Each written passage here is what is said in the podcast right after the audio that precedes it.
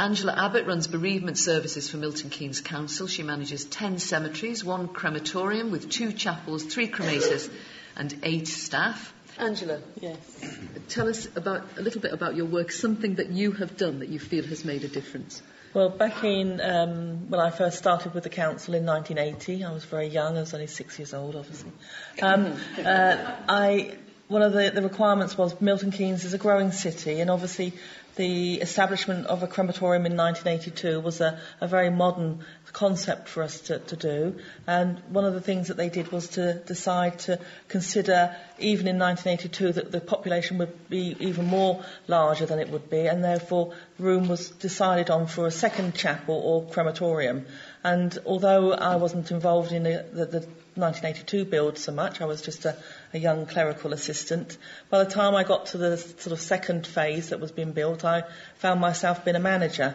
And we did a great deal of research of looking at other sites, experiences of what people do in services and what they require they, they would like to have done, they would like to have different things, they'd like to have photographs played, they would like their own music chosen.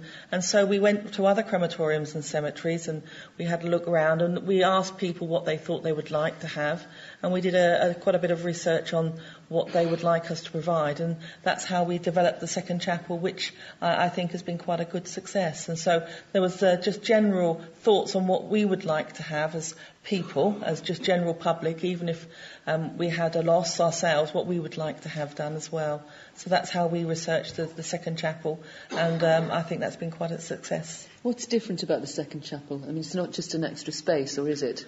There's a, a, small area we call the sanctuary, which is for children's funerals, because we felt there wasn't sort of space within the larger chapel for um, having funerals for children. We felt that it was a more intimate, private space for just mum and dad, or just mum and dad and grandparents. So we designed a space called a sanctuary, which is just for children.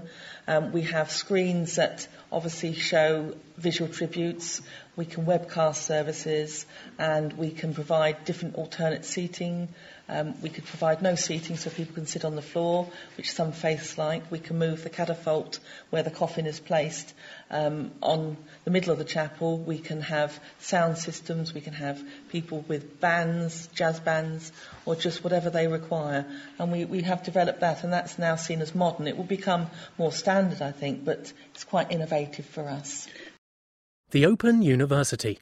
For more information, go to www.open.edu forward slash iTunes.